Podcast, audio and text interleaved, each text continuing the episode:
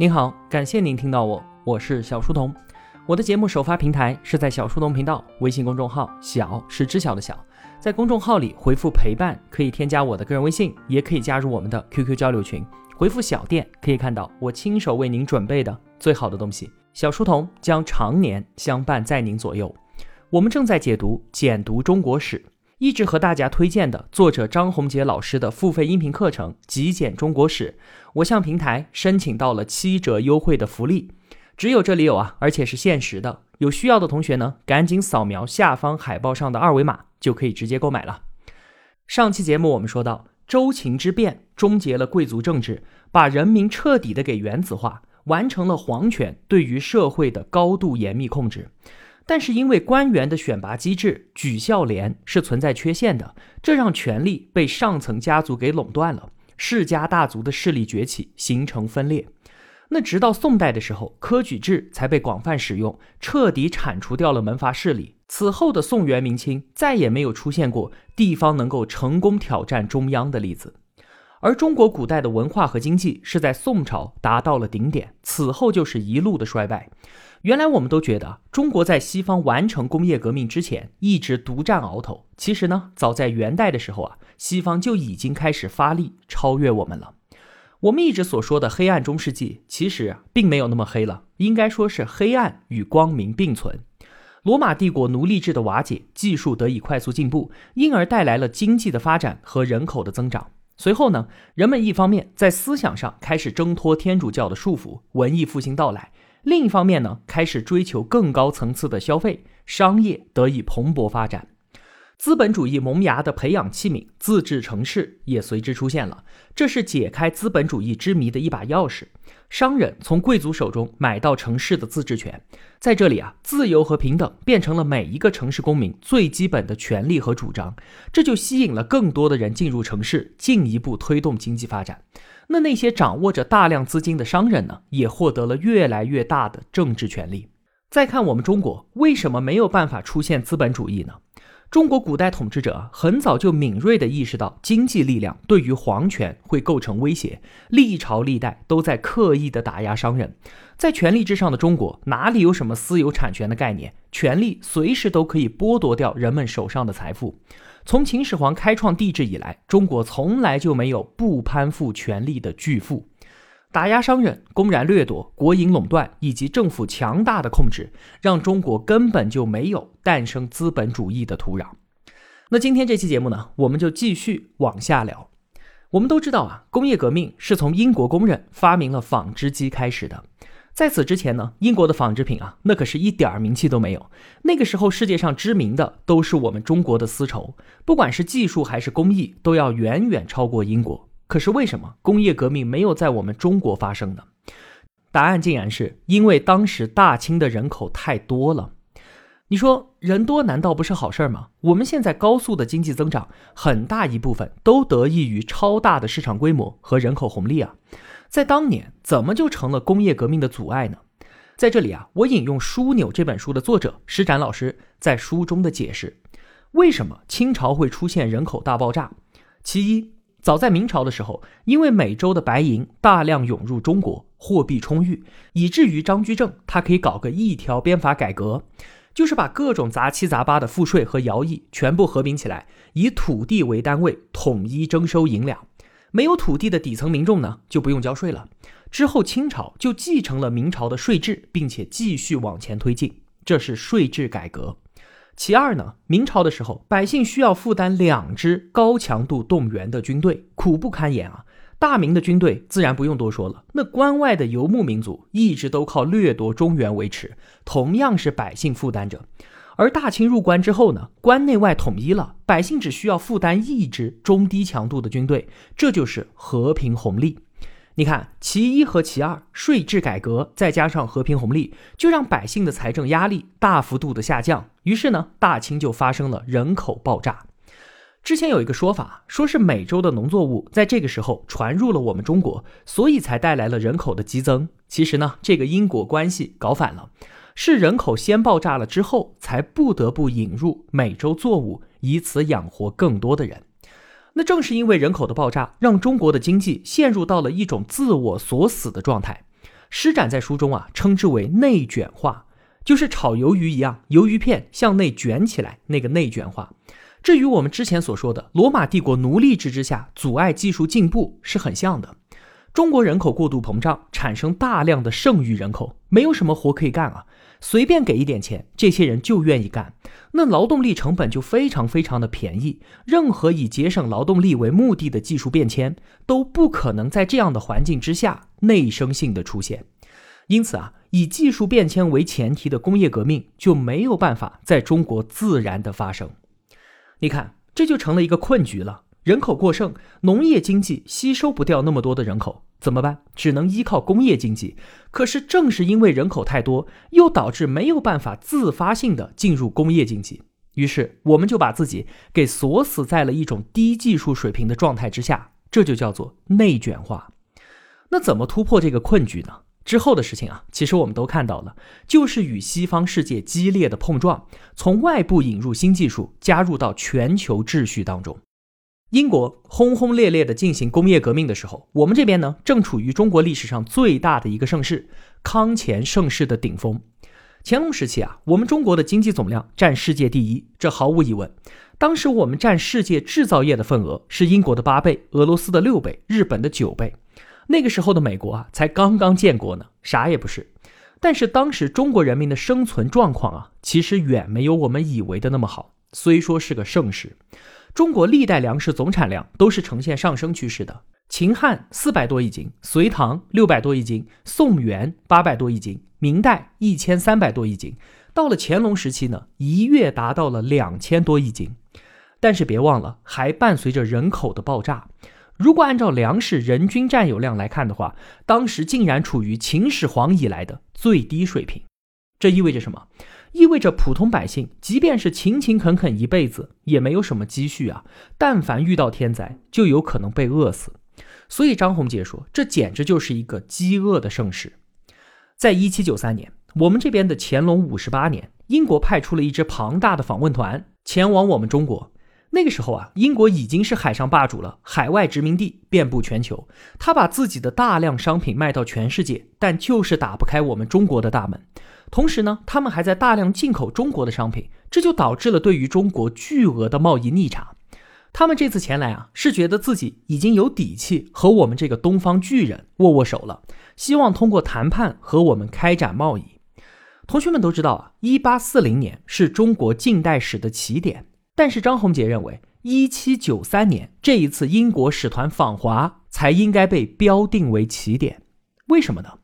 因为啊，这是东西方两个世界的碰撞，就如同火星撞地球一样，让中国历史从此卷入到全球化的进程当中。就像上期节目所说的那样，来之前，人家英国人觉得中国那可是马可波罗游记里写的那样，遍地黄金，人人紧锣绸缎。可是他们来了之后，亲眼看到的是所有普通人都非常的消瘦，个个面露菜色，丝毫不见丰衣足食、富饶繁荣的景象。目之所及啊，全是贫穷和落后。不仅仅不富裕，中国的统治方式也让英国人惊掉了下巴。当时啊，英国人给乾隆带来了一大堆礼物，打包之后有六百多包，从船上卸下来要经过多次转运。英国人觉得肯定会有不少东西在这个过程当中损坏掉嘛，但是就在中国官府强有力的组织协调之下，竟然没有一件破损。英国人感叹说啊，这种政治效率世界第一。但是呢，达成这种政治效率的方式让英国人没有办法理解。话说啊，当时英国人长途航行的目的地是要到天津，但是误打误撞的呢，他们跑到了浙江定海。朝廷先就知道英国人是要来的，事先呢就通知各级官员要做好服务工作。英国人在定海就请定海总兵帮忙，说找两个领航员带我们去天津。英国人觉得办这件事儿应该是高价悬赏请人来，结果呢，我们这边的办事方法是怎么样的？派出士兵挨家挨户的搜查，谁航过海，全部抓到总兵府来，黑压压的跪了一地，在一一询问之后，挑出两个人带英国人去天津。而且一分钱的报酬都没有，这两个人苦苦哀求说啊，自己很多年都没有航海了，如果现在去的话，家里的生意没有人照看，家人没有办法养活啊。总兵一瞪眼，少废话，不去就挨板子。两个人只能乖乖从命。这一幕啊，让英国人看的是不寒而栗。这样的办事方法在欧洲完全无法想象。他们事后回忆说：“保护公民是国家的义务啊，而大清是国家的需要压倒一切，迫使一个勤恳的公民抛家离子从事劳役，这是只有在专制的、没有法治的暴君国家才会发生的事情。”英国人发现啊，在没有官员的场合，中国人的言行举止还算正常，但是，一旦官员出现，神情立马就变得紧张了起来。这是中国统治者精心塑造出的民族性格，让人民更加胆小的同时，也更加的冷漠、麻木和残酷。在此之前，欧洲人对于我们中国是充满了美好的幻想的，认为我们就是世界上最优美、最古老、最广袤、人口最多，并且治理最好的国家，拥有着人类最高的文化和最发达的技术。这种对于遥远文明的狂热追捧啊，其实就和近现代我们崇洋媚外那是一样的。外国的月亮就是要比本国的圆，是想用他人的长处来批驳自己的短处。那个时候啊，欧洲人就是在借助中国文化的世俗精神来批判他们中世纪的神权迷信，而其中呢，就掺杂进了很多美丽的误会。东方巨人的神秘面纱被彻底的揭开了，在西方人眼中，我们从天上掉到了地下，从文明变成了野蛮。这里的经济不是富裕，而是贫穷。我们的信仰不是无神论，而是原始的多神论。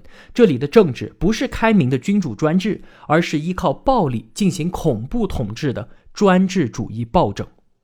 清政府为了展示天朝的强大武力，还举办了一次大阅兵。结果这一展示，把我们极其落后的军事装备全部都展现在了英国人面前，完全如同一个笑话。回去之后啊，英国人就说。中华帝国已经是一艘破败不堪的旧船了，只是因为有几位谨慎的船长，才让其航行一百五十年没有沉没。它巨大的躯壳确实可以让周围的国家感到害怕，但是如果哪一天换了一个无能的掌舵者，那他必然要在海岸上撞得粉碎。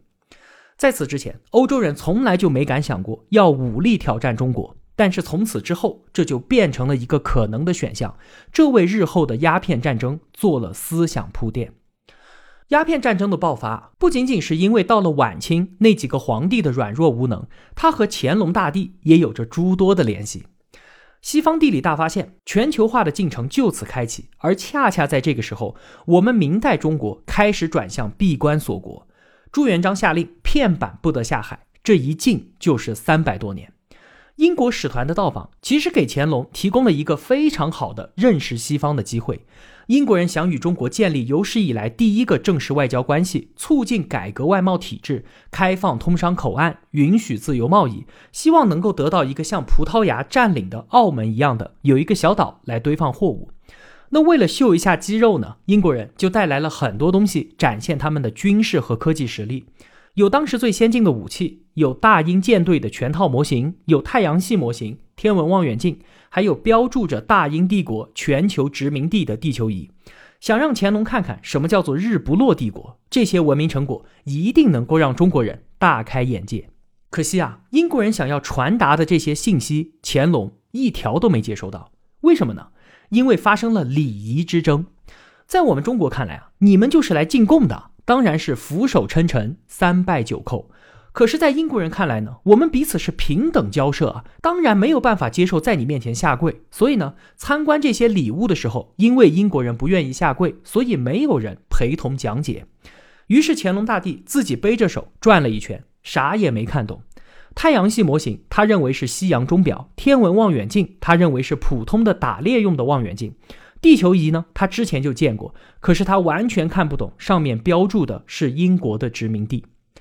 那听说英国使臣提出的一系列要求，什么平等交往、改革外贸体制等等等等，乾隆大帝觉得我们天朝地大物博，无所不有。之所以要和你们洋人贸易，那是因为你们长期吃牛羊肉，如果不喝我们的茶，就要便秘而死。我是可怜你们，你们还要要这要那，改什么改？我天朝制度尽善尽美，哪里需要改革？简直荒唐。现在啊，我们当然知道乾隆他错过了什么。十七世纪后半叶，西班牙和葡萄牙的海上霸权已然衰落，而英国向东南亚大规模的扩张，则是十八世纪中后期的事情。这期间的几十年时间，是东南亚海上力量的空白期，也是上天留给中国最后的机会了。如果乾隆能够通过这一次英国访华认清大势，并非不可能获得最新的西方军事和科技成果，努力的追赶上世界水平。但是啊，这也只是说说罢了，没有如果的。大清王朝的文化性格已经决定了不会有这种可能性。乾隆也确实不该背这个锅。中华农业文明没有承接蓝色文明的能力，任何人都根本看不到蓝色通道的真正价值，当然也包括他乾隆爷。另外啊，后来的鸦片战争，鸦片因素其实在乾隆时期就已经出现了。因为英国对于中国巨大的贸易逆差，英国的东印度公司就提出了一个办法，说要在印度大面积种植鸦片，然后卖给我们。在一七七三年，也就是乾隆三十八年的时候，这个计划就已经开始实施了。但是当时英国人还是希望通过谈判的方式打开中国大门。而在使团访华失败之后呢，英国人就开始大规模的组织鸦片输入中国。正是乾隆年间兴起的走私鸦片，让中国的白银开始大量外流。几十年之后，财政濒临破产，道光皇帝才不得不禁烟。在一八四零年七月四号，鸦片战争之前。英国下议院正在就要不要派兵攻打中国进行着激烈的辩论。最后，一个叫做斯当东的人起身发言，一锤定音。这个斯当东是谁啊？他就是几十年前英国使团访华的时候，其中一位成员的儿子。当时他才十三岁。他来中国的时候啊，还跟乾隆聊过天。乾隆一高兴，随手就送了他一个自己身上的荷包。回去之后呢，斯当东用功的学习，变成了公认的中国专家。同时，他也是下议院的议员。他说啊，以我对于中华民族性格的了解，对于中国统治阶级的了解，我们必须要采取强硬的手段。想要通过谈判取得中国人的尊重是不可能的。于是，鸦片战争爆发。英国人在一七九三年通过和平谈判没有得到的东西，四十多年之后通过鸦片战争全部都得到了。南京条约上的那些内容，我们打开看一看，和当年使团访华向乾隆提出的要求几乎是一模一样的。马克思这样评论鸦片战争，他说啊，一个人口几乎占世界三分之一的帝国，不顾时势，安于现状，与世隔绝，竭力以天朝幻想自欺，这样一个帝国，注定在一场殊死的搏斗当中被打垮。这场战斗，腐朽世界的代表基于道义，而现代世界的代表却是为了获得低买高卖的特权。这真是连诗人都不敢想的奇异悲歌。第一次鸦片战争啊，我们绝不仅仅是军事上的失败，而是中国整体的失败。我们花了多少钱？大概是三千万两白银。那英国人花了多少钱呢？折算下来，大概是一千两百万两。那怎么人家踏万里波涛而来，花掉的钱才有我们的百分之四十呢？这为什么？因为啊，各级官员都在发国难财，甚至有直接虚构出一支军队套取国家军饷的事情都能够出现，有高达上千万两的军费是被直接给贪污掉了。这样的体制还打什么仗呢？那有人觉得英国毕竟是个小国啊，我们地大物博的，我们和他们打持久战、打消耗战，难道不行吗？还真的不行，当年清政府的财政收入才四千万两不到，打这一仗就花掉了百分之七十，而人家英国呢，这一仗只花掉了当年财政收入的百分之八，还想打持久仗，想多了。当时的中国人口四点一亿，而英国呢只有一千五百万，可人家的财政收入是我们的四倍，也就是说人均财政收入是我们的一百零九倍。财政能力所体现的就是一个国家调动本国经济资源的能力，可见我们是远远不如英国的。为什么呢？之前我们说，中国大一统专制制度实现了对于社会空前的汲取能力，曾经让西方望尘莫及。可是到了现在，怎么就被西方完全碾压了呢？我们知道，英国通过光荣革命把王权给限制了起来，相比于中国不受限制的皇权。为什么被约束的权利反而变得更加的强大呢？下期节目我们再接着聊。好了，今天就说这么多了。如果我有帮助到您，也希望您愿意帮助我。一个人能够走多远，关键在于与谁同行。我用跨越山海的一路相伴，希望得到您用金钱的称赞。愿生活中所有的美好都不被辜负。小店期待您的光临。我是小书童，我在小书童频道与您不见不散。